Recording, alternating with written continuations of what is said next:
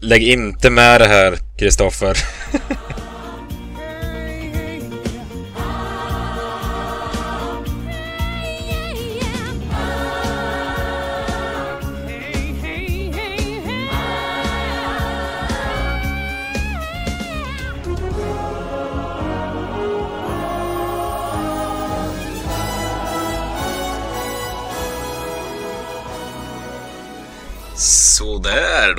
för ett nytt avsnitt igen av Red Army Sverige-podden och vi har med oss mig som vanligt, Emil, hej, och så har vi Mikael och Rasmus med oss. Mår vi bra? Helt underbart. Samma Nej, magnifik måndag. bara. Glada. Avsnitt 99 har vi landat i i alla fall. Eh, tror jag. Jo, stämmer. Hur känner ni inför det? Vad har ni på nummer 99? 99 Red Balloons. Finns det inte en låt som heter så? Nej, det tror jag inte. Den heter så fast... man- Runt 90 luft, Den luftballons. heter så Ja, men fast den- på tyska. Ja, men finns det inte en engelsk version också? Då? Nej, Vadå, rö röda ballonger har väl inget med att göra? Eller sa du inte röda? ja, vad heter Den den? heter luftomballong. Luftballong. Luft, luftballong. 99 luftballong. Okej, men jag vill ha den till röda. 990. Jag, jag sitter faktiskt här och. Sjuka att jag sökte här nu bara för att du sa det. Det finns en, alltså 99, 99 luftballons och sen finns det 99 red ballons, balloons, Du ser! med, med Yes. samma artist. Är det en engelsk översättning tror du? Ja, det måste det vara. Du ser, jag Nej. fan också att du ifrågasätter mig på Ja men varför, luftballons måste väl vara luftballong på tyska? Varför, varför heter den då red balloons? Men Vad heter det på engelska? Vad heter det på engelska? Det kanske är svårt att sjunga. Air balloons eller vad fan blir det? Det kan omöjligt heta air balloon, eller? jag vet inte. Jag tänker bara 99 red balloons. Det ska vara fruktansvärt illa. I alla fall när du sjunger. jag vet inte. Eh, ja, så kan det gå. Ja, Har ni annars? nu mår jag bra i alla fall. Ja, nummer 99 för mig är Wayne Gretzky då, måste man väl måste man säga. Du vet, hockeyspelaren. Får, får Nej. man Va? väl säga. Det är väl ganska naturligt. Mikael vet inte vem Wayne Gretzky är. Det fanns en kille i, i Pajala som kallades Gretzky. För att han var så jävla dålig på hockey. Du vet när han hade idrott, typ skridskor. Han var så jävla dålig så han kallade, började kalla honom Gretzky. Sånt kan jag ändå uppskatta. fint. Ändå fint. Ja, Vad, vad har hänt med alla gamla fina smeknamn? Det var, det var bättre förr. Jag vill ta tillbaka smeknamn. Ja, det känns inte som att folk har sådana smeknamn längre. Alltså såhär göddiga smeknamn. Inget ont om dig, men det är inte kul med Micke. Eller alltså såhär, visst. Men så här, Men det äh, känns som att alla Typ så här ungdomar i skolan idag de- Det är inte så att de kallar någon Gretzky De kallar ju någon för typ Ras, Rasse om någon är Rasmus eller Rass. Vad kallas du Rasmus? Rall. Ralle? Inte Rasse, det är ju Vet fan vet Det var lite jag olika faktiskt. Ralle blir. Alltså Ras nu på senare tid. Annars var det väl Rasse eller Rasmus. Eller Ivarsson. Ja det ser Rasse Du har aldrig haft Ralle eller? Nej, faktiskt inte. Inte seriöst i alla fall. Jag har min storebror heter ju Rasmus och det är ju Ralle all over. Jag tror jag aldrig sagt, sagt Rasmus till honom. Sen beror det på vilka, vilket, vad heter det, vilket sammanhang också. Ja, såklart. Ja ja ja ja ja ja Ja, ja, ja. ja men jag uppskattar förr när man så här, en liten kille kallades jätten bara för att och sen var det liksom jätten. Och all in på det. Man läste en artikel så var det så här, Mikael Jätten Krekula gjorde två mål. Jävla fint. Nej, det var Mm, Det tider det, det. det gör det Hade vi, hade vi haft några bra smeknamn på United-spelare på rak arm så här? Nej. Får lyssna på, vad heter den på Twitter, Micke, vi brukar eh, lyssna på. Alternativa, Ja heter den. precis Alternativ United Commentary Otroligt kul. Han har ett par fina smeknamn. Chuckle, Chuckle Brothers. Brothers. Till Lindelöf och Maguire De var ju återförenade i den här matchen ja, ja, det var kul. Eller ja, det var inte kul, men det Nej, såg väl sådär ut Ja, jag fnissar lite åt det, åt det klippet igen. Ja, vi ska väl kanske prata om, om den matchen, eh, trots allt. Hur roligt det än är. Men ja, ska, ska vi börja den ringhörnan när vi ändå är där? Eh, mittbackarna tänkte jag säga, Lindelöf gjorde väl inte bort sig så himla mycket egentligen om man jämför med hans kollega kapten Harry. Vad, alltså, inte, alltså, kan ni komma på, man har ju haft ett gäng usla personliga insatser i United-tröjan och just mittbackspositionen har det cirkulerat ett par sköna profiler senaste säsongen om vi säger så. Men har ni sett en så här usel insats av en individuell mittback? Nej, Alltså ens Bajy tänker jag. Nej, exakt. Och då kan ju Bajy vara jävligt ojämn. Inte, Ja. inte vad jag kommer på så här på rak arm, men det är ju... Man har ju blivit van, höll jag på att säga, med att spelare gör bort sig titt som tätt, men... Jag kan fan inte komma på någon som har varit så här dålig i en match. Eh, Ja, han lyckades inte med sjukt. någonting alltså.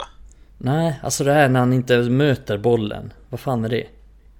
Det är helt sjukt. Det går så jävla långsamt i den där passningen också. Alltså passningen är ju hyfsat långsam. Det går jävligt sakta där. Och så sitter man bara och väntar. Vad fan, möt bollen då. Och så ser man han komma liksom. Bara, nej. Det är inte första gången han gör liknande. Han har gjort det hundra gånger förut också. Alltså när han bara står still. Försöker passa eller vända upp och sen ja, blir det som det blev mot Leicester. Ja faktiskt. Lite- Han är jävligt lite lat. Slö. Men det är lite svårgreppat varför. Alltså hur, hur ser han inte att han måste möta den bollen? Och, alltså, nej, jag fattar inte. Det är Jättekonstigt. konstig situation. Det är som att han bara... Han står ju och funderar över något annat. Alltså, han undrar vad han ska äta till middag eller något alltså. Ja, men det är ju alltså Nu är det lätt att säga så här i efterhand såklart men Märkligt att han startar den här matchen Med tanke på att han har varit skadad och sen Har han ju inte varit bra i inledningen av säsongen heller Och jag känner väldigt mycket så här att Vi, vi, vi har ju pratat om det tidigare också men att Lindelöf till exempel är ju oftast rätt bra i den här typen av matcher. Alltså när man möter Leicester, spel, alltså spelande lag. Samma med, med Liverpool nästa helg som vi kommer komma in på. Så är ju, så är Lindelöf oftast bra i den, i den typen av matcher. Och jag hade känt mig Nej men jag hade tyckt det var helt okej liksom att starta Lindelöf och Bailly i, i den här matchen. Och sen är det ju såklart lätt att säga med, med facit i hand men Det känns som att det hade varit ett bättre alternativ än att spela Maguire i det här läget som han, som han är i nu för att han är otroligt svag i inledningen av säsongen då. Och den här matchen, nej som sagt katastrof var han. Men är det inte samtidigt rimligt att han så här, kan han spela sin kapten så gör han det? Jo, alltså ja såklart så, så är det ju men det, Återigen där, det känns som att han har Han har sina favoriter verkligen och så spelar han dem i vått och torrt hela tiden Men det är kanske läge att Att inte använda Maguire i den här matchen med tanke på Hur svag han har varit inledningsvis men också Att han har varit skadad, han har bara, varit, han har bara tränat en gång inför den här matchen Det är helt sjukt, en, en träning han har gjort inför den här matchen Och så slänger han in honom direkt från start jag tycker det, det är anmärkningsvärt faktiskt. Det visar ju också hur är lite... väl som vi sagt förr, han sträckte väl upp handen. Vad sa du? Han ville spela här. Ja, han ville väl han spela. Ole frågade så här på in, inför vilka vill spela och Maguire var en av dem. Han är, han är ju störst också. Stor jävla skalle och så stod han där. Räckte upp handen. Så Ole, Ole såg honom först och det var det första han satte in i starten. Ja, Men det jag tänkte säga, det visar också så här hur eh, lite förtroende Ole har för Erik Bajy. Alltså, jag menar, han väljer hellre en halvskadad Maguire före Bajy. Bajy har liksom spelat 90 minuter i cupen mot West Ham på hela säsongen. Och spela typ tre matcher för Elfenbenskusten. Jag menar, om han inte får spela nu, då lär han tänka bara, "Vad fan. Kanske inte ens får spela om Maguire är skadad. Liksom. Men det har väl hänt förr också att han slänger in spelare orimligt tidigt och liksom slaktar in dem i 90 minuter direkt när de har varit skadade. Mittbacksposition är väl, ja, det, det är väl inte riktigt lika mycket spring som om man skulle varit ytterback till exempel. Men, eller är det bara jag som har den känslan att Ole relativt ofta liksom gamblar lite med spelarnas, ja men så här, Äh, så han har problem med ljumsken men nu får han spela. Alltså vi såg det förra säsongen, Rashford var ju halt och lytt men han skulle ju spela ändå till vilket pris som helst. Det känns som, jag vet inte, många andra lag när man, när man ser, alltså de smyger in sina spelare liksom. Ja, men först får de ett inhopp på 10 minuter, sen får de ett inhopp på en halvtimme. Sen kanske de startar men blir utbytta efter 60-65. Men här är det bara, så, nu kan du gå på två fötter, in och kör 90. Jag vet inte, det känns lite... Han hade rätt, rätt dålig fingertoppkänsla där verkar det som. Eh, Ja. För, för som du säger, Rashford spelade hela tiden förra säsongen trots att han, han fan dubbla skador där ett tag och spelade ändå. Ja, det var inte så att han var skitbra då heller, Rashford. Han var ju rätt Nej. usel många stunder där också. Och så här, jag fattar inte, och som nu som ni är inne på, Maguire har ju varit riktigt dålig inledningen av säsongen. Det är lätt att säga efter den här matchen, men han har ju faktiskt varit, varit risig genom hela säsongen. Då är det så här, som du säger, som ni var inne på, stå inte och faller med honom en sån här match egentligen. Man ska inte behöva göra det. Och, och jag är lite inne på det också. Ja, men Ola har ju fått beröm för att han ändå är duktig med spelarna i truppen. Det verkar vara god lagsammanhållning och så har varit under hans, under hans tid. Men jag vet, jag har varit inne på det någon gång tidigare att det känns som en sån här grej måste ju, som ni säger, Bajir måste bli fullständigt sänkt. Likaså förra säsongen när Rashford sprang runt där halt och lytt och skulle spela före andra. Och när han slänger in halvskadade spelare. Alltså han sänker de andra. Eh, jag vet inte, jag tycker det är märkligt rakt igenom alltså. Ja, men jag tyckte Bajy var ganska bra. Nu är ju Bajy ingen jag litar på till 100% såklart. Det är helt omöjligt att lita på honom. Jag tror inte ens hans föräldrar litar på honom. Han går in i köket, vad som helst kan hända. Nej men Jag tyckte ändå Bajy var rätt bra när han När han spelade mot West Ham tidigare den säsongen. Eh, så Han borde verkligen ha ha använt man honom just den här matchen faktiskt. Man förlängde ju med honom för inte så jätte- jättelänge sedan heller. Det är ju så här, varför förlänger man med honom om man då inte litar på honom och slänger in honom ens när, Jag vet när inte. liksom behovet Ja, finns? Det är, det är en av många gåtor kring United. Jag har ju kritiserat det där innan bara, men man vet ju att Bajy inte kommer få spela sina matcher och då är det ju lika bra att inte ha honom i truppen. Sen som jag varit inne på förut också, ja men Tuan Sebe kommer säkert tillbaka nästa säsong. Då är ju Bajy ännu lägre ner i, i rankingen. Så jag menar, det är också en så här helt... Ja, för de visste ju att Varann skulle värvas när de förlängde med honom.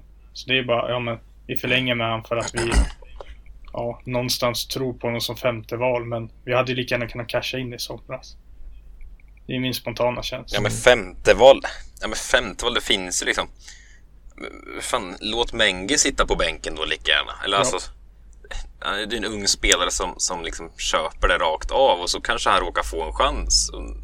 Om, om någon eller ett par går sönder som, som i ett sånt här läge. Det, alltså, jag vet inte. Det, jag tycker det är så frustrerande att... Nej, jag vet inte. Hela truppen är bara fel.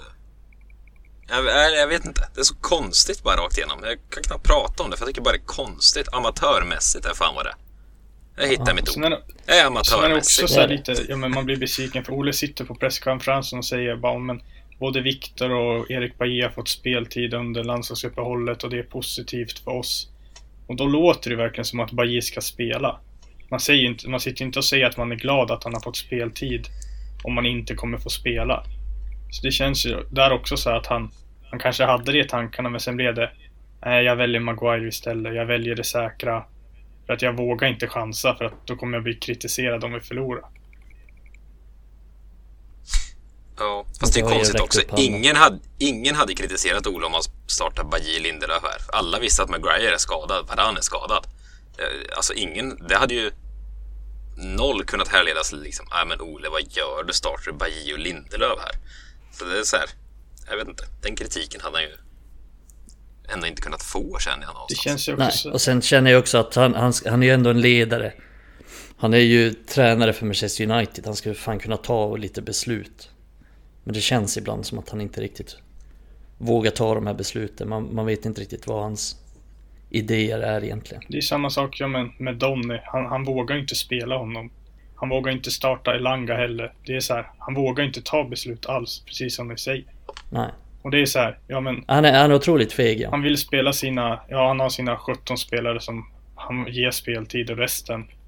Ja det ska mycket till för att de ska få starta mer än en match då och då. Men det är också, vi kanske kan glida in på det nu, nu direkt. Jag tänkte jag skulle ta det senare, men alltså, det, det är ju när han talar utåt också, Ole.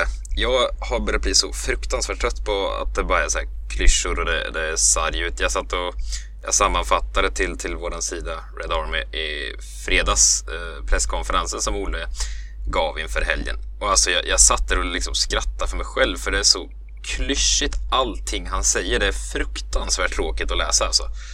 Och, och då, då, får han ju frågor. Eh, tidigare har han fått frågor om Donny och då är det så här, ja, men han kommer få sina chanser. Det, det har han ju inte fått.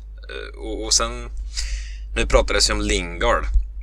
Och då går han ut och säger att nej, men vi vill att Lingard ska, ska förlänga. Han är en jätteviktig spelare för oss eh, och, och, han kommer få sina chanser. Och sen säger han det är upp till mig att han ska få chanser. Ja, men det får han inte. Och sen pratar han hela tiden om det här. Uh, we need a United DNA. Alltså, vad va, va? vad är det? Vad, vad menar du för något? Eh, jag vet inte. Han pratar ju bara i, i klyschor och säger något som det här känns bra att säga nu. Det, det kör vi. Det, det låter bra. Det trampar ingen på tårna. Äh, äh, fan. jag är upprörd igen. nej, äh, men det är, nej, det är som du säger. Han säger bara klyschor. Men jag tror också att det är för att han inte riktigt vet vad han ska säga heller. Han har ju ingen riktig... Vad fan, han har ju ingen filosofi. Det är därför han säger United DNA. För att det låter bra. För att enligt han är United DNA typ att ja, man ska spela någon slags attacking fotboll och liksom och vara positiv. Jag, jag, vet inte riktigt vad han menar med det. Och han kan ju inte riktigt svara på det heller och jag har aldrig sett Ole uttala sig. Jag har ändå sett de största tränarna liksom så här resonera kring taktik. Jag såg när Tuchel fick en fråga nyligen, alltså inför matchen mot SA-15. Så fick han en bara så här, typ inför matchen. Du vet när, när de gör sån här inför matchen intervju. Så fick han någon, någon fråga, så började han snacka om SA-15s pressspel och liksom deras taktik och hur svårt det är liksom att spela sig ur från deras press och sådär. Och hur de pressar.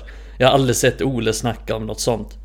Och då har jag ändå sett så lite större intervjuer med typ Klopp, med Pep, där de förklarar hur deras filosofi är, hur de vill att sina lag ska spela. Men jag har aldrig sett något sånt med Ole, jag har aldrig sett honom uttala sig någonting om hur hans lag ska spela, hur han vill att hans fotboll ska spelas. Utan han snackar bara United DNA, United DNA, attacking football Men vadå attacking fotboll? Det betyder ingenting. Det är bara, det är som du säger, det är tomma ord och jag tror, jag tror på riktigt att han, liksom, han har inte någon, någon klar filosofi och det återspeglas ju i matchen också. Han lyckas ju alltid skingra sig, ja, men när folk ifrågasätter honom på presskonferenser. Ja, men då, som du var inne på, han säger något med United DNA. Jag vill ha mittfältare som jobbar hårt. Bryr sig inte så mycket om det taktiska. Det ska vara rätt spelare. Vinna dueller. Ja, sen nu, ja, men nu har han haft alla sina presskonferenser via Zoom. Så är det någon fråga han inte är nöjd med, då ger han ett litet svar. Sen går de vidare. Så jag menar, han, han lyckas ju alltid skingra sig och det är det som är tråkigt. Det går inte att få ur honom någonting. Om sen något taktiskt eller om vissa spelare. Han kan ju, för jag menar, varje gång han får en fråga, ja men som Lingard och Donny som kommer upp, det blir alltid samma svar. Och motfrågorna stöter han bort så han kommer undan på så sätt. Det är ju, mm. ja, men då blir det ju klart att det blir en ond spiral. Ingen kommer ju kunna kräva ett svar från honom för att han alltid lyckas prata sig ur det. Och då är det så här, det är ingen som ifrågasätter det heller och det är väl kanske dags att folk börjar ifrågasätta i alla fall hur han pratar för det är ändå en stor del av en manager. Han ska ju ändå kunna hålla det han lovar. Annars kommer inga spelare vilja spela för honom till slut.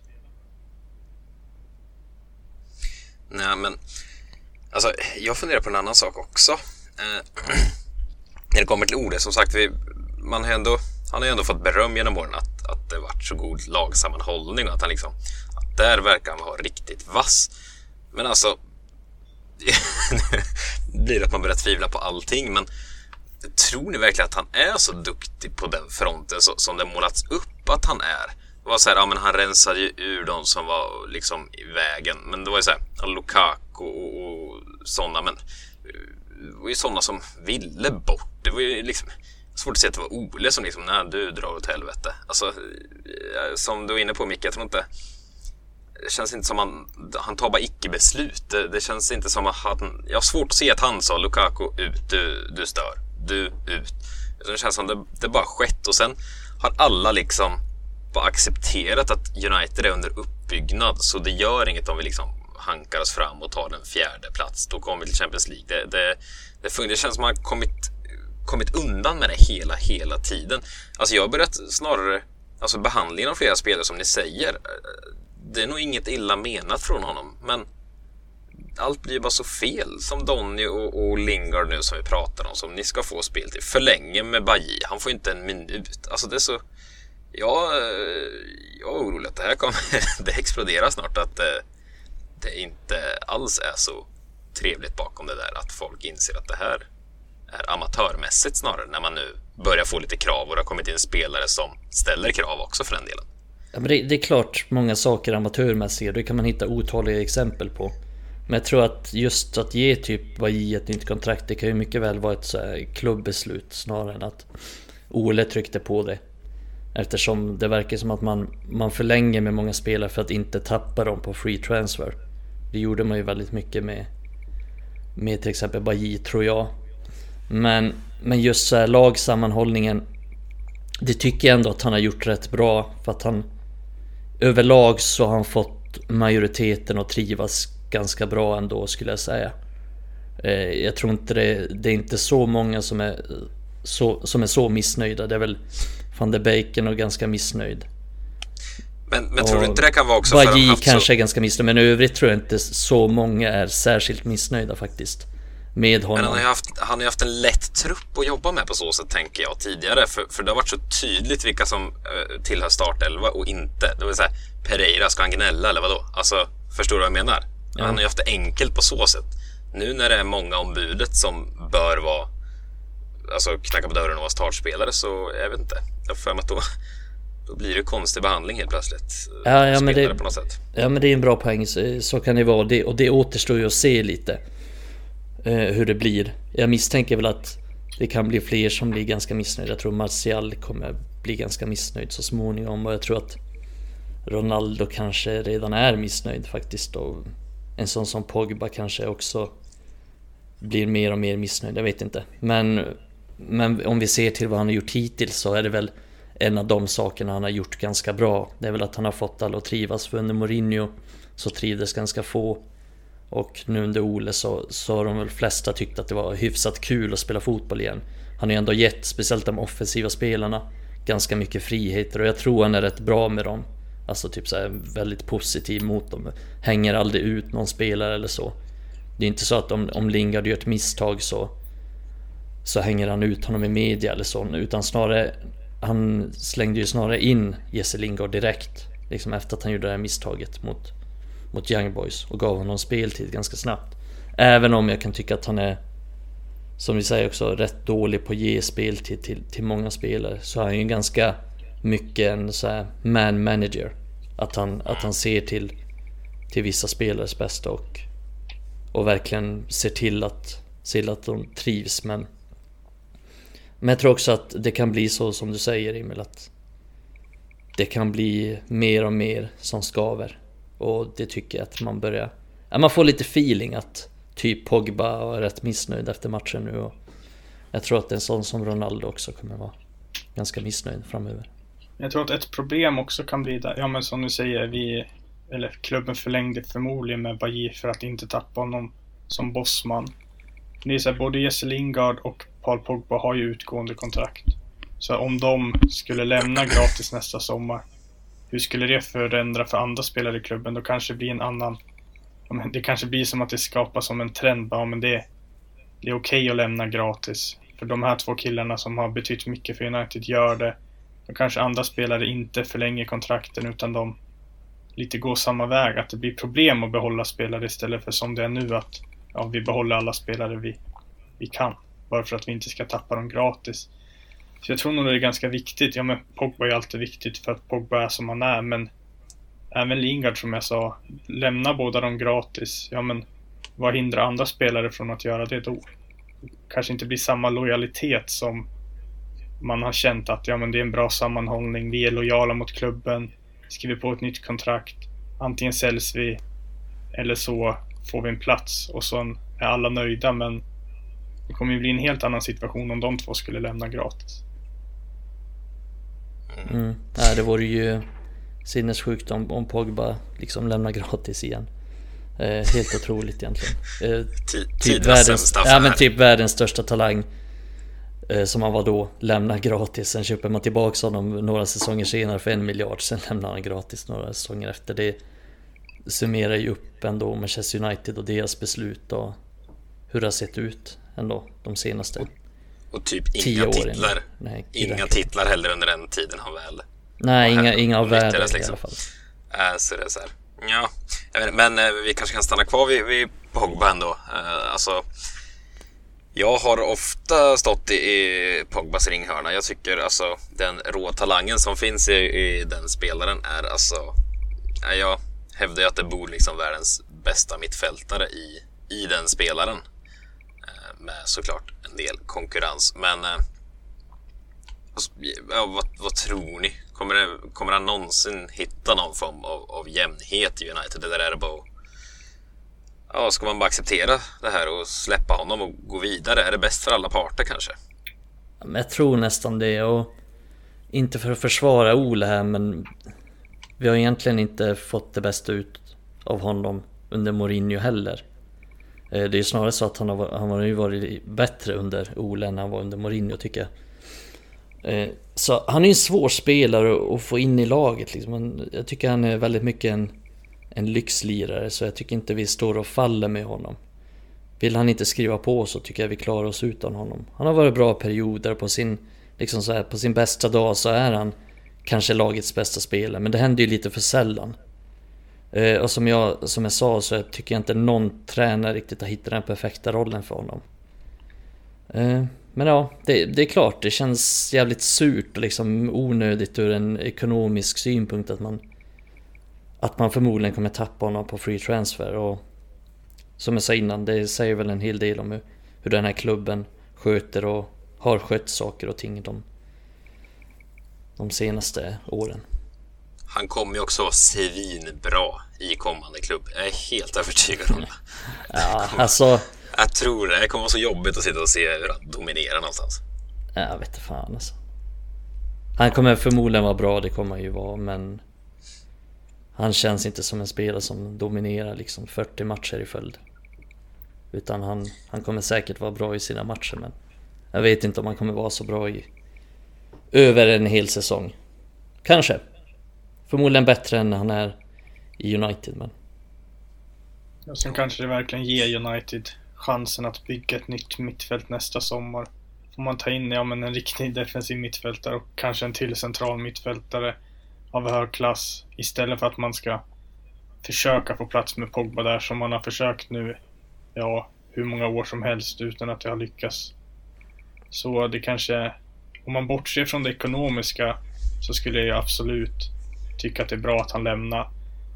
Sen är det förstås, ja, ska man ha ekonomin i åtanke så är det en, en jätteminusaffär att låta han lämna men om, om vi säger att vi inte skulle behöva pengarna, att vi, vi skulle kunna värva två mittfältare utan Pogba-pengarna, ja men då är det kanske bäst att låta han lämna för han har, tycker han har fått sina chanser. Är han en världsklasspelare, ska han vara en, en av världens bästa mittfältare, ja men då ska det inte se ut så här som det har gjort de senaste säsongerna. Då, han håller ju inte ens topp 10 i Premier League. Liksom. En vanlig match. Nej men alltså det, det är uppenbart att han, han är inte särskilt bra som en central mittfältare. Utan han är ju någonstans varit bäst i United när han spelar på någon slags vänsterytterroll. Och även det tycker jag är inte helt optimalt. Så att jag, jag håller med dig där. Det är, det är nog bäst liksom att bara bygga helt nytt. Alltså göra sig av med Pogba så bygger man på ett helt annat sätt. Det här mittfältet. Sen tror jag inte Ole är kapabel till det. Eftersom han inte verkar kunna sätta upp ett stabilt Fan att man kommer dit hela tiden. Ja, jag vet. Men, men, men i det stora hela så känns det som... om- Ponera att vi har en ny tränare. Då känns det nästan bättre om att ja, men låt Pogba gå så kanske man ersätter med två nya mittfältare istället. Något sånt. Ja, och sen ska jag... Alltså, ni pratar om ekonomiska aspekten, att det är helt efterblivet egentligen hur, det- hur det har blivit liksom. Men å andra sidan, alltså släppa honom gratis som, som det blir till sommaren här nu eventuellt då. Jämför det då med att, att förlänga med honom då. Han ska ha upp lönen ännu mer, kosta svin mycket och så fortsätter man få ut det här vi får ut från honom nu. Då är det kanske, ja, kanske mer försvarbart då att släppa honom och bli av med den lönekostnaden istället för att det ska fortsätta så här i, i tre, fyra säsonger till. Mm. För allt att döma så kräver han ju extremt mycket i lön också. Precis. Så ja, det kanske är lika bra. Men tänkte ni på det efter matchen också? Jag såg en intervju med Solskär. Att han eh, adresserade efter den här matchen att det var tråkigt, att han, eh, ja, att det var trist att man inte lyckades få in en defensiv mittfältare. Eh, I, I somras läste jag. Det kändes så fel att säga efter den här matchen på något sätt. För nu ja, det kunde han ju ha prioriterat själv. Ja, nej, men och, och, nu spelade han ju Matic där. Jag tyckte att Matic var en av de bättre i ett riktigt svagt United. Eh, får ni säga om ni tyckte annorlunda, men jag kände så fel att dra det här kortet efter den här matchen när, när Maguire stod där och var sämst i hela världen. Pogba, i och för sig var Pogba inne i mitt fältare, men eh, och sen Ronaldo var fullständigt usel. Alltså det fan, jag tyckte det var så fel att adressera det som att det var att Matic inte var tillräckligt bra. Och sen när vi ligger under där i slutet så det, det, har han gjort ett par gånger i år. Då har han bytt in Matic för att, trodde jag, få hans passningsfot som kan skära igenom lagdelar. Nu byter han ut Matic istället, som vart en av de bättre på planen, och byter in McTominay. Och Greenwood byts ut som var vår bästa offensivspelare. Jag fattar ingenting då. Eh, Märkligt, igen.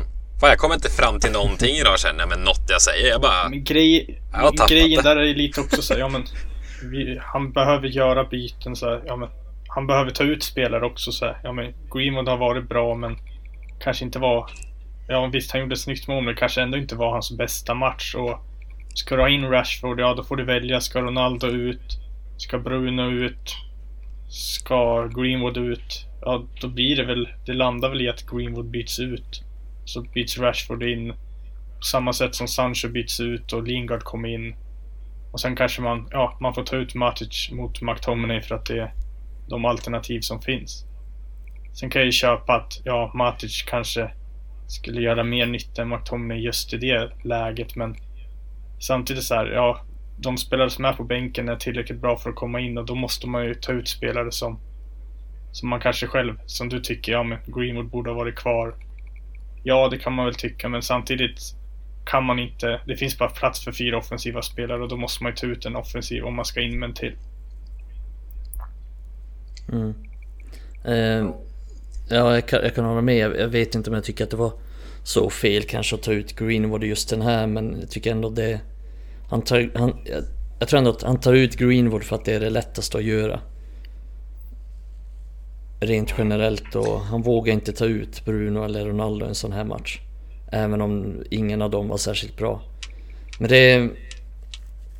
Det är lite så han jobbar. Det är, han tar de enklaste besluten faktiskt. Eh, och det kan störa mig lite men jag vet inte alltså. Det, just den här matchen, det, det hade inte spelat någon roll tror jag.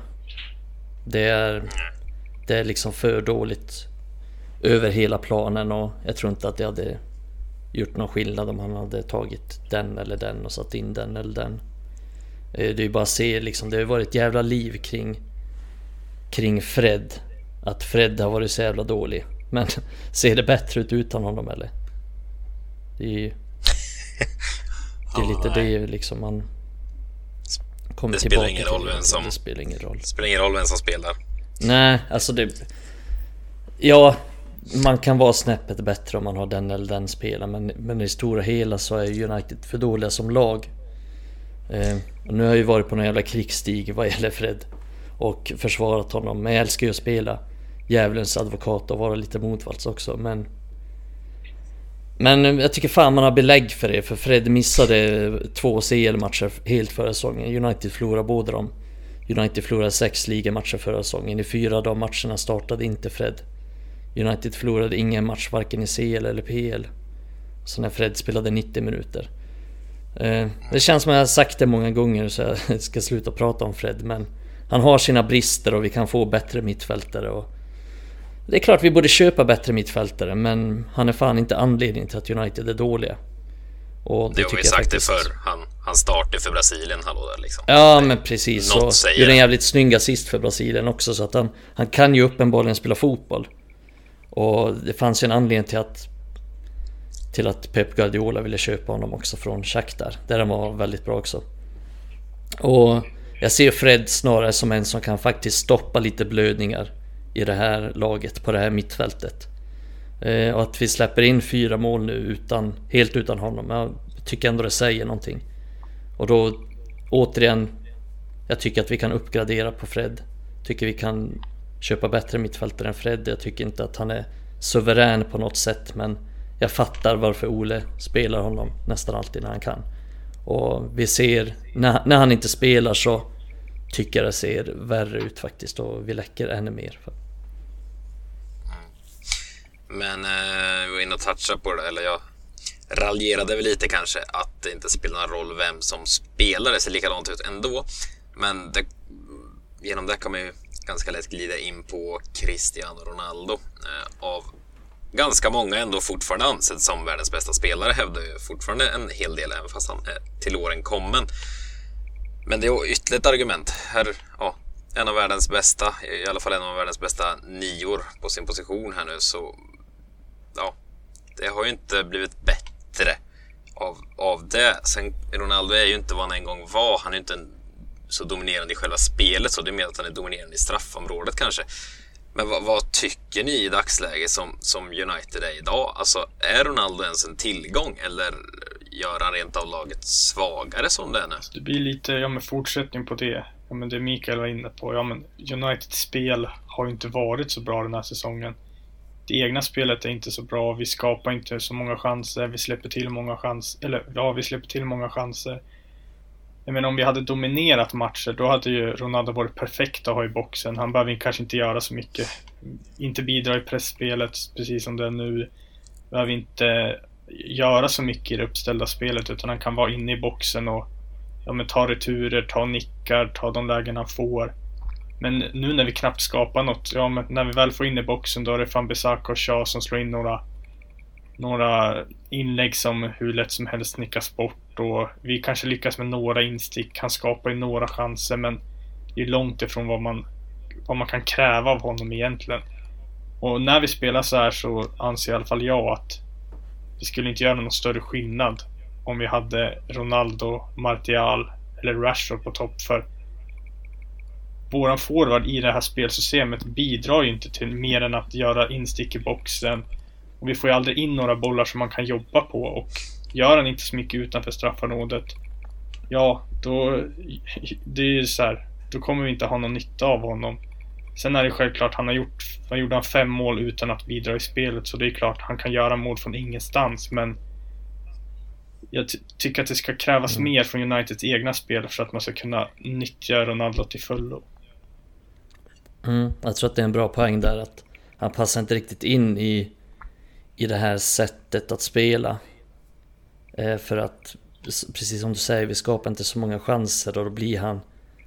Men han blir rätt meningslös för att han, han är inte samma spelare idag som han var förut och han är helt ärligt rätt dålig utanför boxen. Alltså han är rätt dålig i spelet. Han är ingen bra target och han är inte så bra på att få andra spelare involverade och han, han sätter ingen press. Alltså han funkar inte i pressspelet vilket vi snackade om tidigare. Uh, han, det egentligen det man får av honom det är, det är mål. Alltså när man skapar, är man ett lag som skapar mycket chanser då kommer han göra sina mål. Och man behöver ofta inte ens skapa många chanser för att han ska göra mål. Eh, så på det sättet är han nyttig. Jag tror att ta till exempel i Manchester City så tror jag att han hade varit mycket bättre. Eftersom de skapar så mycket chanser. De dominerar så, så stort i deras matcher. Och där skulle han få så många lösa bollar, liksom så här returer och sånt. Som man skulle kunna sätta. Men i United så, så blir det just nu ingenting av det egentligen. Och jag känner ju nu, alltså de senaste matcherna, så jag tycker egentligen vi är sämre nu än vi har varit de senaste en, två säsongerna. Alltså jag, jag tycker knappast det har varit perfekt innan. Det känns verkligen som att vi har blivit mer och mer ihåligt som lag. Och jag tycker att vår balans, alltså balansen i laget har rubbats ganska mycket av Ronaldos inträde. Alltså det går helt enkelt inte att spela liksom så här Ronaldo, Fernandes, Pogba, Greenwood, Sancho typ samtidigt. Alltså det blir för ihåligt defensivt och de jobbar alldeles för lite tillsammans och de jobbar alldeles för lite utan boll. Så jag, jag tror inte det är någon slump att United var som bäst i inledningen av säsongen när, när Greenwood spelade centralt, när vi fick ett mer flytande anfallsspel och liksom bättre balans överlag i laget. Eh, så jag tror att han passar in ganska dåligt. Sen är det inte... Sen är, alltså, jag vill inte beskylla det på Ronaldo liksom. Det, han är den spelare han är och jag tycker han, är, han har gjort så gott han har kunnat. Han har gjort sina mål på sina chanser han har fått. Det är inte det, men det är... Tycker bara det är ett felköp på alla sätt. Så... Så jag hade gärna sett att man liksom inte köpte honom överhuvudtaget och satsade på mittfältet, men...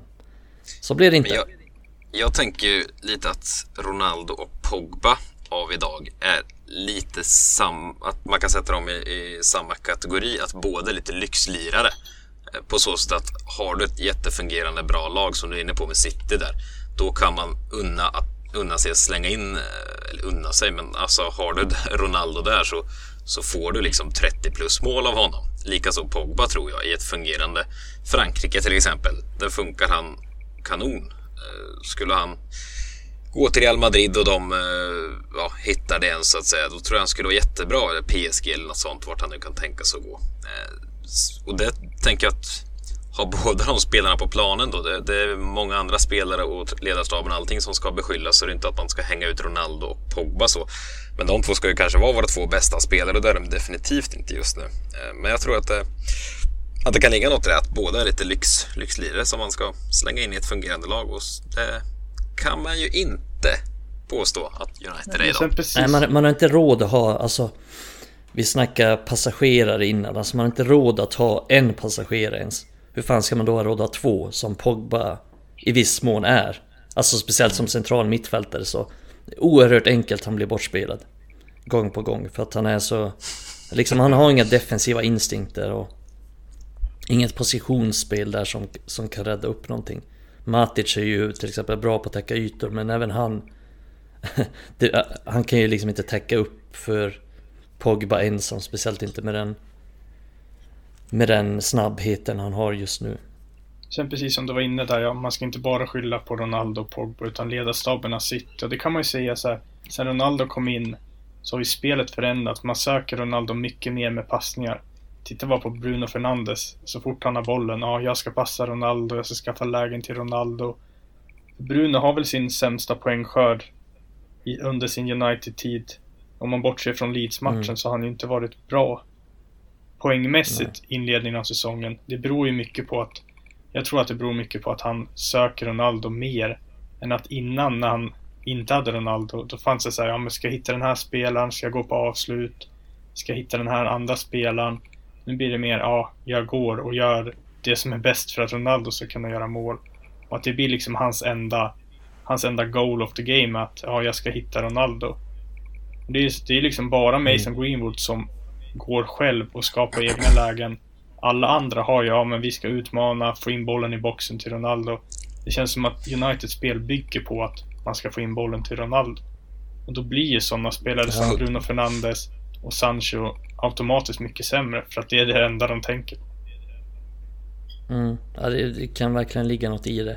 Sen tror jag också, nu har jag inga siffror på det här men det känns som att Eh, Bruno Fernandes får ta ett större... Alltså han får ta ett större jobb typ så här i pressspelet, får springa mer, ta mer defensivt ansvar. Till exempel när Ronaldo spelar jämfört med Cavani, det är ju rätt stor skillnad i, i ett pressspel där.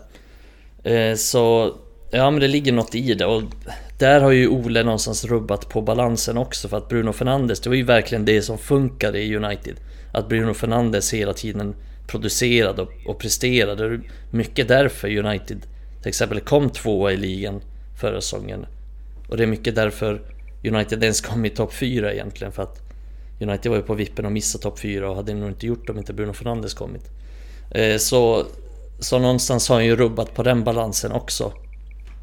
Och jag vet inte, han verkar inte riktigt ha hittat något sätt att få, få in de här i laget och han verkar inte kunna hantera det.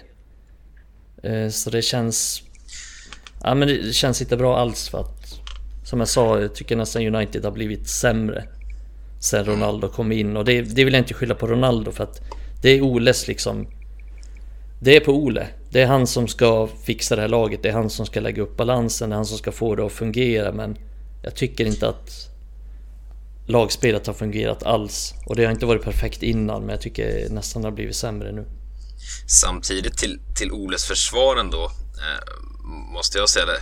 Alltså, jag håller med det du säger där Micke, att det, det, är klart att det är Oles jobb att få det att funka och, och ja, inkludera Ronaldo i det när han har kommit. Men, eh, och det är fan ett stort men i min bok, det är inte Oles värvning Ronaldo. Det ska Nej, vara klart och tydligt. Utan det var liksom det vart en situation när han var på väg till City. United kände sig manade att vi måste plocka honom när det väl... Ja, ni vet ju själva allihopa som lyssnar på det här också. Det gick ju snabbt som fasen där alltså. Och han kom in och... Alltså Ole måste ju spela Ronaldo. Det, det, det liksom... Mm. Han, han, skulle bli hängd annars, Ole. Och, och, det är klart, jag säger inte att man ska skeppa Ronaldo skogen. Herregud, han är fortfarande en av världens bästa nior liksom. I, i grund och botten. Eh, men Ole hamnar i en konstig sits och alla spelare runt om har en sån jäkla respekt för honom och alla vet vem han är och att han har en liten, vad ska man säga? Men det, det bor ju en diva i honom så det sjunger om det liksom och... och Nej, menar du det? exakt. Nej men och Bruno liksom vet från, från Portugal att det, det, är Ronaldo som styr och ställer och han... Jag gör som han vill.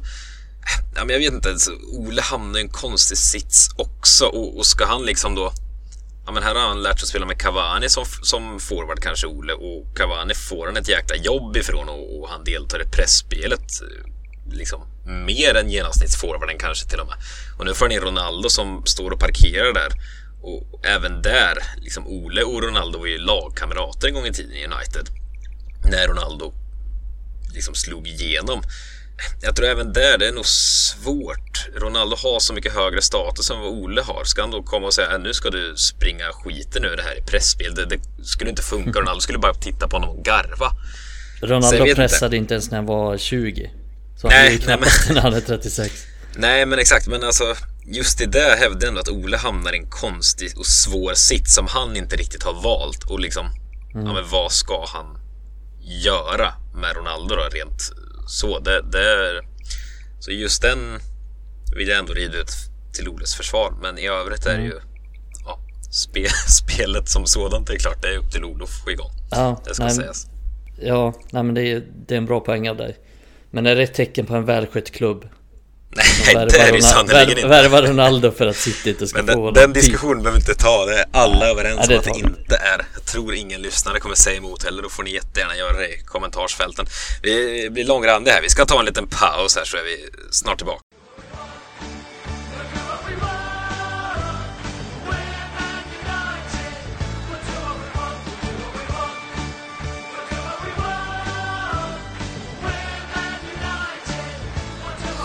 Jag tänkte ändå att vi kanske ska avsluta med något positivt från eh, Leicester-förlusten. Eh, om det går att hitta det, men... Eh, dels hade vi Greenwoods mål, får vi ändå säga var väldigt trevligt att se på. Fantastiskt mål. Men eh, framförallt måste vi kanske beröra att Marcus Rashford var tillbaka i United första gången på bra många månader och gjorde mål direkt. Eh, ja, Ja, det man lätt. Vad känner ni?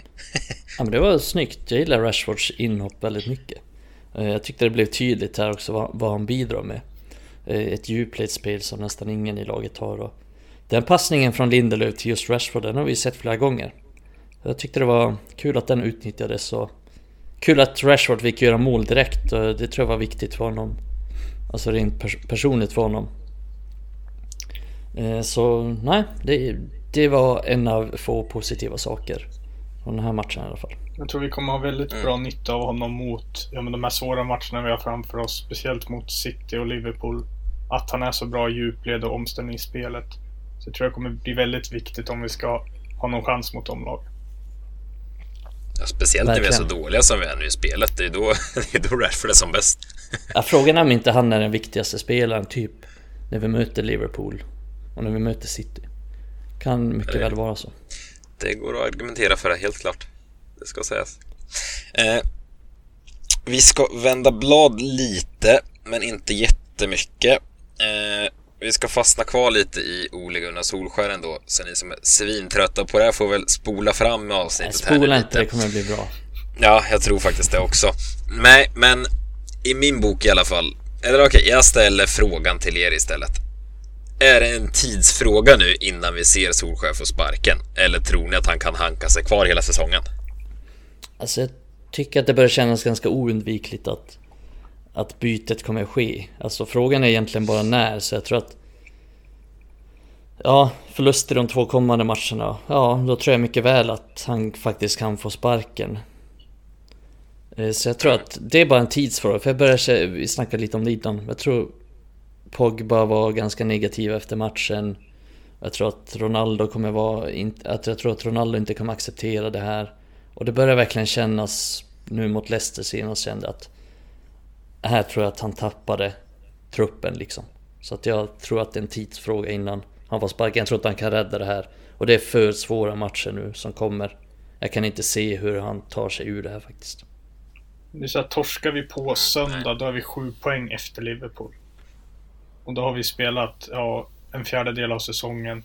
Och då har vi ändå haft ett lätt motstånd på pappret. Lag som Liverpool och City och Chelsea inte har mött den för att de ska möta dem senare. Det är ju poäng som de kan räkna hem. Och jag menar, det var ju mm. snack om, ja men topp 4 räcker inte. Vi ska vara med och utmana Champions League och i ligan. Om det helt plötsligt är sju poäng bakom och vi ligger tvåa i Champions League-gruppen. Men då, då är vi där igen att ja, vi kämpar för att komma fyra och vi, vi ska vara glada om vi kommer till kvartsfinal i Champions League. Och det är det vi inte vill och klubben inte vill. Så om ägarna ska visa att ja, men, vi nöjer oss inte med det här, då måste han ju få gå om... Jag skulle näst, faktiskt säga oavsett hur det går mot Atalanta, så om vi inte vinner på söndag så... Eller tar poäng och gör en bra match i alla fall. Så är det nog faktiskt dags att de i alla fall börjar kolla på ersättare. Men det är dags säger du där Rasmus. Tror, alltså, det är vad vi tycker. Jag tycker det har varit dags rätt länge. tror, tror du också att det kommer ske? Alltså, säg att vi slår Atalanta 1-0 här på, på onsdag. Eh, och sen eh, förlorar man mot Liverpool. Tror du att Ole får sparken då? Jag tror faktiskt att det är möjligt. För jag, jag är, samma som du sa, det är dags. Jag har haft det på känn om han borde ha fått sparken kanske innan det här uppehållet. Men det var inget som gjorde att, ja men det här var, det här var droppen liksom. Vad den här matchen gjorde att det är inte acceptabelt längre men Ponera att Liverpool vinner med 3-0 och United spelar, blir fullständigt utspelade. Då tror jag faktiskt att, att det kan bli verklighet av att Ole Gunnar får spark. Mm. För jag, vet inte, jag har känt lite så här.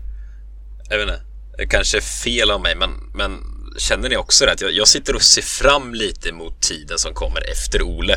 Och med det menar jag att jag tycker vi har en så sjukt intressant och spännande och bra trupp. Det finns många ungdomar. Jag har sagt det förr, jag brukar inte vara den som sitter och bara skriker efter ungdomar bara för att. Men här har vi ändå ungdomar som skulle kunna bidra och vi har spelare som inte får ut sitt max. Jag skulle vara jätteintresserad av att se, ja, men, få igång Ronaldo såklart. Eh, skulle någon kunna väcka Pogba? Eh, skulle någon kunna styra upp försvaret som Maguire ser ut och vara värd en miljard? Skulle så vara i form konstant? Ja, ni fattar. Det finns så många frågor jag skulle vilja få svar på om man har en vettig tränare där. Så jag sitter verkligen och ser fram emot vad kommer komma efter Solskär? För jag tror att det kommer kunna bli så fruktansvärt bra. Ja, in i mitt fältare söker jag också. Men vi har varit inne på det redan. Fred startar i Brasilien, så jävla usel kan han inte vara. McTominay har sina uppsidor. Matic har trots allt varit en världsspelare på den här positionen och han är inte liksom 38. Så alltså, nej. Jag sitter verkligen och ser fram emot vad som komma skall. Men då kommer vi in på, och det var väl du Rasmus som sa förut innan vi började spela in idag att du hade sett eh, Schmeichel, inte Kasper då, utan pappa Peter eh, hade sagt någonting i stil med att ja, om Ole nu ska gå, vad ska man ta in då mitten i säsongen som gör att det blir bättre? Och den frågan ställer jag vidare till er då. Vad, vad kan ske då? Ska man, ja, ni får svara. ja, eh, det är rätt svårt. Jag hoppas att United har, har bättre koll på det men... Ja, men det tar, tror jag inte. Nej, det tror inte jag heller. Och det är väl det som är lite oroväckande att United har inget bra track record på att anställa rätt tränare. Så varför skulle de göra det den här gången? Eh, jag hoppas att jag har fel men... Ja, om jag ska bara spekulera fritt så gillar jag Ten Hag till exempel. Och det känns ju som en profil som passar United ganska bra. Ger unga spelare chansen. Spelar med Ajax ungefär- tränare ska vi Ja, kanske precis, säga för de som inte vet det. Sorry, jag tar alltid för givet att alla lyssnare är extremt kunniga. Exakt. Men alla kanske inte har koll på det. Ajax-tränare. Eh, och det känns... Nej men det känns som en profil som passar United. Eh, unga spelare, chanser, spelar en bra fotboll. Spelar väl med typ samma spelsystem som United gör. Alltså, de utgår från en 4-2-3-1 uppställning men kan också spela 4-3-3.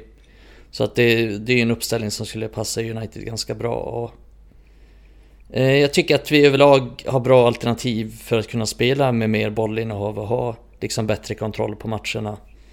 Eh, sen bara med leken med lite nya spelare så här och då skulle jag till exempel se, till nästa säsong, säga att han kommer in i slutet av den här säsongen eller någonting och sen liksom lagbygget nästa säsong. Ja men spela Ethan Laird som ytterback istället för Fambisaka och sätt in liksom Hannibal på mittfältet och värva någon till mittfältare också.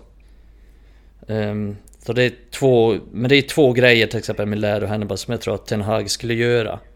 Faktiskt. Till typ nästa säsong. Sen, sen är väl en sån som Graham Potter också intressant, relevant att ta upp. Alltså ett intressant alternativ. Ehm, det han gjorde, alltså, det han gjorde med Östersund, det är ju fan sinnessjukt imponerande egentligen.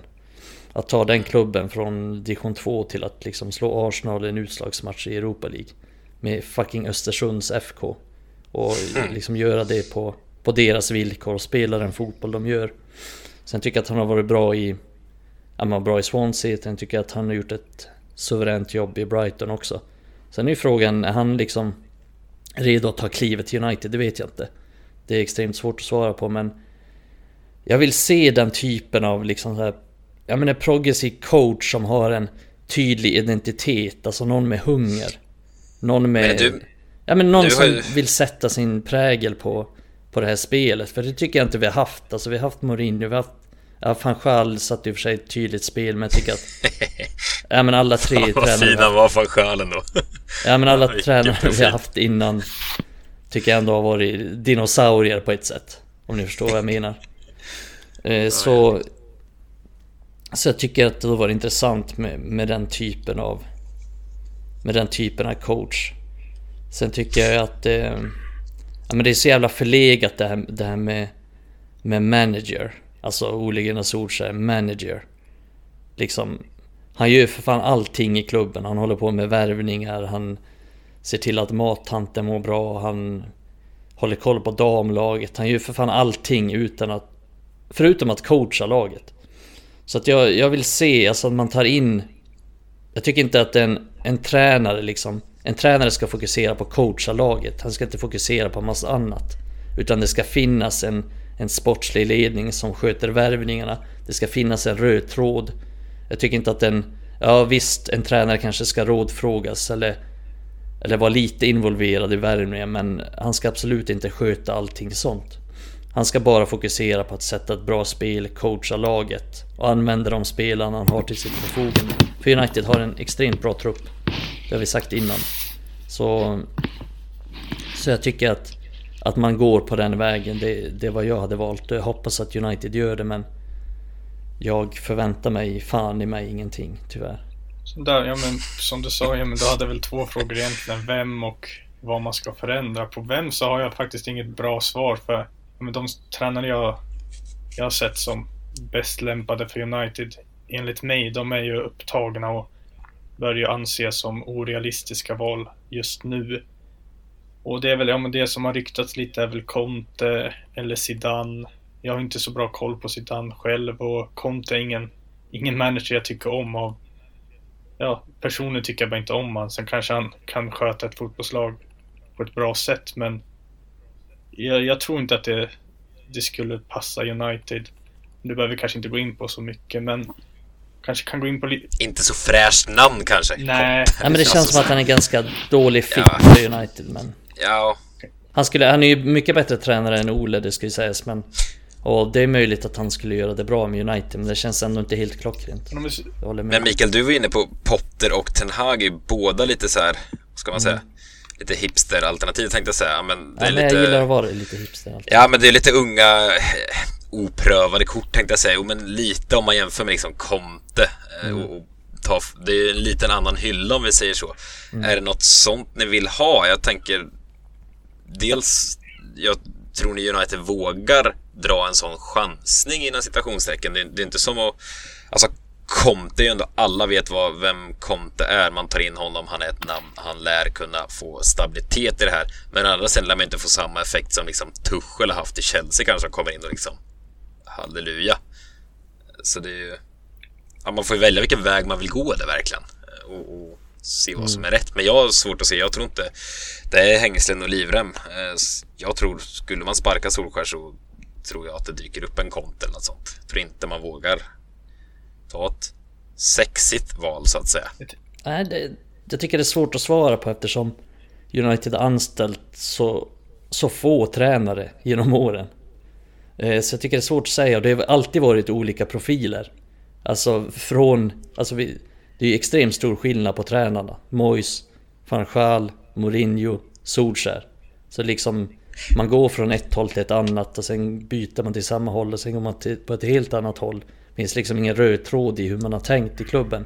Så jag tycker det är svårt att spekulera i ja, vilken tränare och vilken typ av tränare hade man valt. Men Nej men som jag sa, jag hade gått på den mer progressiva linjen att ta in någon som... För det tycker jag verkligen inte att vi har försökt med. Eh, vi har tagit ganska så stabila val, inom situationstecken stabila.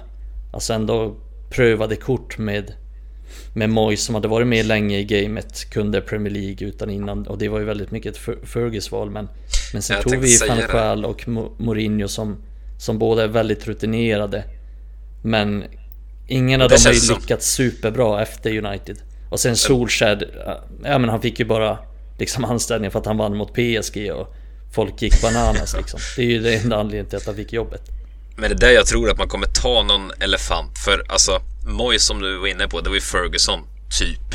Vad vet vi, men... men ja, men det var det. Ja, det känns som Ferguson pekade ut. Moyes ska det vara. Sen gick det åt skogen där. Giggs tog över en kvart. Sen kom van Schaal och sen Mourinho på det. Både van Schaal och Mourinho. Jag ger mig fan på alltså klubben som sådan. Man tittar ingenting på liksom vad det var för spelfilosofi eller någonting. Utan man tog liksom typ det största namnet som fanns tillgängligt. Åh, oh, Mourinho, det är en profil. Han var ju the special one här. Han kan honom tar vi. Och sen var det helt fel. Och sen liksom när, när Mourinho fick gå, då vart det Ole för det var bara, ja, då tänkte de väl precis som de har sagt utåt att man, man ville få tillbaka United DNA som han själv fortfarande trycker på efter tre år, ta med fan. Eh, men det var ju också, ja men då plockar man in Ole som gammal spelare bara eh, och sen ja, var det alldeles för förhastat att förlänga med honom och sen förlänger man i 14 år ungefär. Eh, för det är han tydligen värd. Ja, jag vet inte. Det är det som gör att jag tror att, som sagt var, det finns för en usel sportslig ledning i United. Har i alla fall varit så eh, genom, genom åren här. Så man har bara tagit ett stort namn för det känns bra. Eh, därav tror jag att man typ kommer plocka en Conte för man har ingen koll på hur Ten Hag spelar i Ajax. Så... Nej, man, känner så, inte, så nej, man, man, känner inte mycket hopp kring att de ska ta rätt beslut. Vad de har tagit men, beslut innan. Men, men, men, om man skulle, ja, säg att det går åt skogen den här veckan här nu då. Eh, torsk mot Liverpool eh, på, på söndag. Eh, om, om man sparkar dem. Vad, vad, finns det ens för möjligheter? Kan man ens plocka en Potter från Brighton mitt under säsong? Eller fan funkar det? Måste man vänta? Kommer det bli att Mike Phelan springer runt som någon caretaker resten av säsongen ihop med Carrick och Fletcher? Eller vad? Fletcher. Alltså, Fletcher vad, är ju något sker? annat. Ja, han är ju han är med i kvadraten hela tiden. Det är hans roll. Carrick var också med på senaste träningen. Det är, det är helt fantastiskt. Men jag tänker lite alltså. där, ja men oavsett tränare så får man ju tänka, ja men blir det efter Liverpool, ja då är det match mot Tottenham, Atalanta och City innan nästa uppehåll. Det skulle vara ett bra, mm. bra, eller en bra tillfälle att ta in en ny tränare för i de tre matcherna så vet nog United-spelarna hur de ska spela kanske inte kommer förändra grundspelet mot varken Spurs, Atalanta eller City. Och sen efter nästa landslagsuppehåll så har vi ett betydligt bättre spelschema. Ja, vi har en tuff match mot Chelsea borta, men annars är det ganska lugnt. Så då skulle det vara väldigt bra tillfälle för en ny tränare att kunna, ja, kunna börja på träningsplanen direkt med vad det är han vill förändra. Och där, då, då är det ju såklart av vikt att det är någon som är tillgänglig att få nu. Kanske blir svårt att, ja, men som du var inne på, kan vi värva Potter nu? Det kanske vi inte kan. Ska vi ta någon av de som är, är lediga? Ja, men då kanske de kan börja. Ja, men ponera att Olof får sparken på söndag eller måndag morgon. Då kanske de kan, kan vara, vara på plats redan under samma vecka. Och då få den tid de behöver. Det handlar ju om nästan en månad fram till från Liverpool-matchen till matchen mot Watford efter uppehållet är det ungefär en månad. Då har vi tre matcher under den tiden där United vet hur de ska spela och det är väl ett perfekt tillfälle att implementera sina nya idéer. Mm. Jag blir så frustrerad bara. Man såg ju det här komma. Man, alla har väl vetat i grund och botten. Några kommer säkert hävda annorlunda, men i grund och botten har man vetat att Solskär är ju inte en topptränare. Eh, kan fan inte vara någon som kommer och hävdar annat. Eller det, var, det var länge sedan man insåg det faktiskt. Ja, ja alltså jag vill hävda att man det fan insåg det. snudd av två år här. Ja, men det var liksom redan in, alltså redan när han fick förlängt och liksom blev, vad säger man, ordinarie tänkte jag säga. Ja, men när det blev på riktigt. Redan där jag kände, det var en klump i magen. Man kände nej, det här är väl inte helt rätt i grund och botten. Populistiskt red man väl på vågen någonstans. Ja, verkligen. Men det känner nu med, man såg väl det här komma och nu har man satt sig i en situation att det liksom är, man kunde ha gått in i säsongen med en ny tränare och då hade man som sagt kunnat välja och vraka. För jag tänker att det drömläge för en coach i världsklass att komma in i United nu. Alltså det är ett sånt drömläge, det är ett sånt haveri men det finns sån jäkla potential och ekonomisk eh, trygghet i ryggen. Alltså det, det måste vara en dröm att komma in och säga okej, okay, nu ska jag ta över United och få dem dit de var innan Ferguson gick i pension. Det finns flera stora namn som har misslyckats. Jag ska visa. Alltså, hade jag varit tränare på världsnivå, få, få lag jag hellre hade klivit in i än United i nuläget. Det är väl om ryktena om den bedrövliga sportsliga ledningen kanske skrämmer bort folk. Men, ja, men ni fattar vart jag vill komma. Det är drömläge att ta över United, egentligen, väl? Ja, absolut. Sen är det ju så här mycket press och sen, ja, men, som vi har varit inne på, vi har inte haft någon tränare som har lyckats ja, men, sedan Ferguson. Det har varit stundtals, men det är ingen som har lyckats, lyckats under tre, en treårsperiod till exempel. Det är så här, ja men ponera att vi tar in någon, ja vi tar in Conte och det funkar inte med Conte. Han, ja, vi slutar fyra och tar ingen titel och då spelet ser inte så mycket bättre ut. Då kommer vi vara ja, men hur ser situationen ut nästa sommar då? Är det fortfarande kaos eller ska vi bygga vidare på Conte? Ska vi ta någon ny? Alltså det, det kommer ju fortfarande vara ovisst så det känns ju som att ska vi ta in någon så ska det ju verkligen vara någon som som man vet. Nu är det svårt att veta på förhand men man, som man känner att ja, det här kommer klaffa, det här kommer funka. Och inte ta någon som man vet har någon extrem spelidé som kanske kan fungera. För då kommer det landa ja då kommer det se likadant ut nästa sommar som det har gjort varje sommar. Man har massa förhoppningar men man vet att på pappret ser det bra ut men på planen kan det bli vad som helst. Mm. Ja, vi är överens om att eh, slutet bör vara här för Ole i alla fall. Eh, alternativen är kanske inte skitmånga just nu ute på marknaden men eh, ja, det återstår att se, men vi ska väl prata om de här kommande matcherna också som kommer i veckan här som ja, eventuellt får honom sparkad då, för känslan är väl fan inte att man vinner. eller vad tror ni? Slår man Atalanta eller Liverpool? Nej, alltså det känns ju inte positivt just nu. Vad har vi? Två vinster på de senaste sju matcherna. Fyra förluster tror jag. Då var det flaxvinster typ. Ja, båda de vinsterna var, kom på stopptid. Så det är två vinster, en oavgjord, fyra förluster de senaste sju. Och nu ska vi möta Atalanta och Liverpool. Så nej, det är, det är svårt att vara positiv. Och som jag sa innan också, jag tror att han... Att det blir mycket tissel och tassel i omklädningsrummet nu. Jag tror att det börjar skava väldigt mycket. Bland vissa spelare och som inte är nöjda med, med hur det ser ut. Och med rätta så. Liksom det, det har varit bedrövligt. Eh, men å andra sidan så tänker jag ändå att Atalanta är ett lag som som kanske kan passa United hyfsat bra ändå. Alltså lite som när vi mötte Leipzig i, i CL förra säsongen. Visst, vi förlorade borta men, men hemma vann vi ganska enkelt mot dem. Och fick väldigt mycket ytor. Och det brukar ju Atalanta kunna bjuda på också eftersom Ja men de, de spelar som de spelar. Eh, så... Rock'n'roll. Vad sa du? Eller rock'n'roll-lag. Ja men lite rock'n'roll-lag. Ja. Men det är långt ifrån en given seger såklart. Atalanta är väldigt bra och kan mycket väl slå United. Liksom hyfsat komfortabelt. Jag ska inte bli förvånad om de vinner med 4-2 typ. Eh, så United har släppt in väldigt mycket mål och lär väl inte hålla nollan nu heller. Vad United typ... Det är Adam som är mästare på att hålla koll på de här. Hur många nollor United har haft på sistone. Men typ... Jag tror att United har en nolla på de senaste 19 matcherna. Liksom. Så... Så man har inte så mycket förhoppningar kring det och Atalanta kommer helt garanterat göra mål. Frågan är bara, kommer United göra fler? Tveksamt.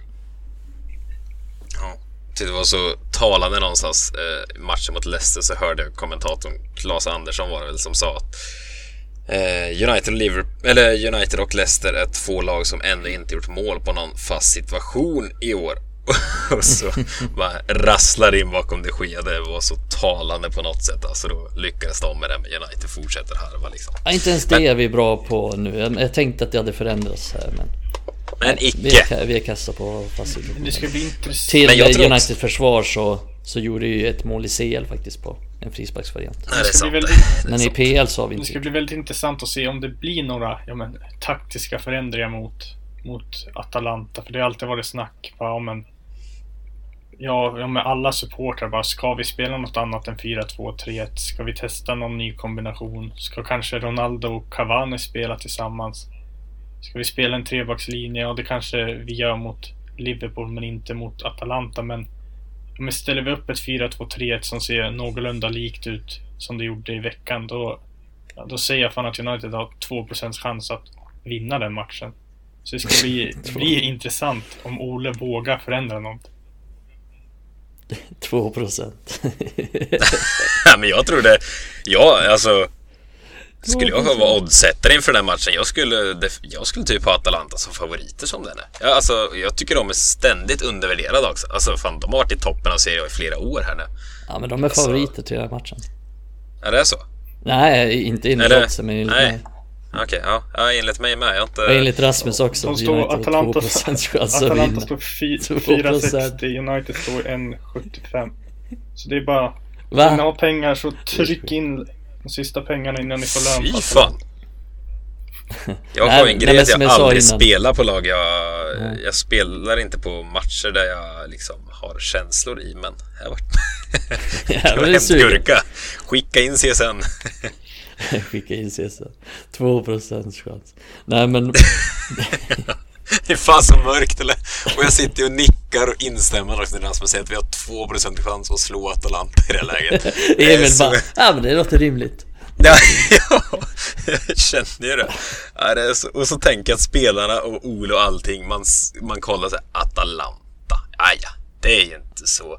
Jag tror man undervärderar dem. Jag tror alla gör det hela tiden, undervärderar Atalanta. Alltså. Ja, men, men de är bra. Och, men jag håller med Rasmus att det kommer bli jävligt intressant att se om, om Ole gör någon hur han ställer upp laget, om han gör någon förändring. Men det har vi sagt innan också, så här, inför Leicester också. Ja, nu har det varit landslagsuppehåll, det har inte sett bra ut. Det ska intressant att se om han gör någon förändring. Men det blir ju fan mig aldrig någon förändring. Jag fattar inte vad han håller på med. Ja, men det är så mycket hängslen och livrem också. Jag, jag tror ju i det här läget Tror ni inte att en spelare som Lingard skulle, skulle inte han väldigt potentiell att bara komma och rädda Oles skinn åt satan? För han har ju flugit liksom under ett år nu. Så fort han får spela så, så går det kanon. Jag tror ju han kommer ju ändå starta här. Pogba kommer starta som har kört fast fullständigt. Sancho kommer säkert få en chans till. Ronaldo som vi har pratat om. Alltså, han är så rädd också så han kommer spela mm. de här som liksom har tyngst namn bara för att det känns tryggt och bra. Ja, men han kommer ju bli så jävla kritiserad också. Typ att säga att han skulle bänka Ronaldo i den här matchen och så förlorar United. Ja, så är det Han kommer ju det... bli hängd. Så att jag fattar ju på ett sätt att han... Ja, ja. Att Vill han inte byta plats med honom? Nej, det, det, skulle jag inte vilja göra. Eller jo, det skulle jag fan göra. Fan vad kul att träna United. Det skulle bli Min... bättre också, det vet vi Ja, eh, jag hade sagt gå ut och ha kul. Ni har 2% chans att vinna. det är väl nästan Oles viktigaste match faktiskt. För jag kollade lite nu bara snabbt om Liverpool. De torskade mot Real Madrid i Champions League 8 april. Eh, sen torskade de en träningsmatch mot Hertha Berlin med ett, ja, inte ordinarie lag i sommar. Sen har de inte förlorat någonting. Så de har liksom förlorat en tävlingsmatch sen i april. Så jag menar, ska Mm. Ole, ja men ponera att han torskar mot, eh, mot Atalanta, då är det ju ja, då är det som vi var inne på innan, då är det väl kanske kanske hejdå. Och då är ju också frågan, vågar han chansa? Ska han chansa hoppas att det blir det han ändrar till blir något jättebra? Eller ska han gå tillbaka till det samma uppställning och hoppas att någon gör några snygga mål? Så det blir också så här, finns det någon gamble i honom eller är han feg? Det ska också bli intressant att se faktiskt. Nu när han ändå är lite pressad om han lyckas ta fram något nytt ur bakfickan. Men jag tycker inte det verkar finnas någon självinsikt heller, i alla fall inte utåt sett. Så det verkar inte som att han inser hur sjukt illa det ser ut. Eller är han bara så... Jag vet inte, för han slätar ju över intervjuer hela tiden att så här, ah, vi hade otur. Så här, när man varit helt jävla odugliga så sitter han ändå och svarar så här, ah, det var lite otur. Vi, vi hade goda intentioner. Bara nej! Det har vi inte haft på hela säsongen.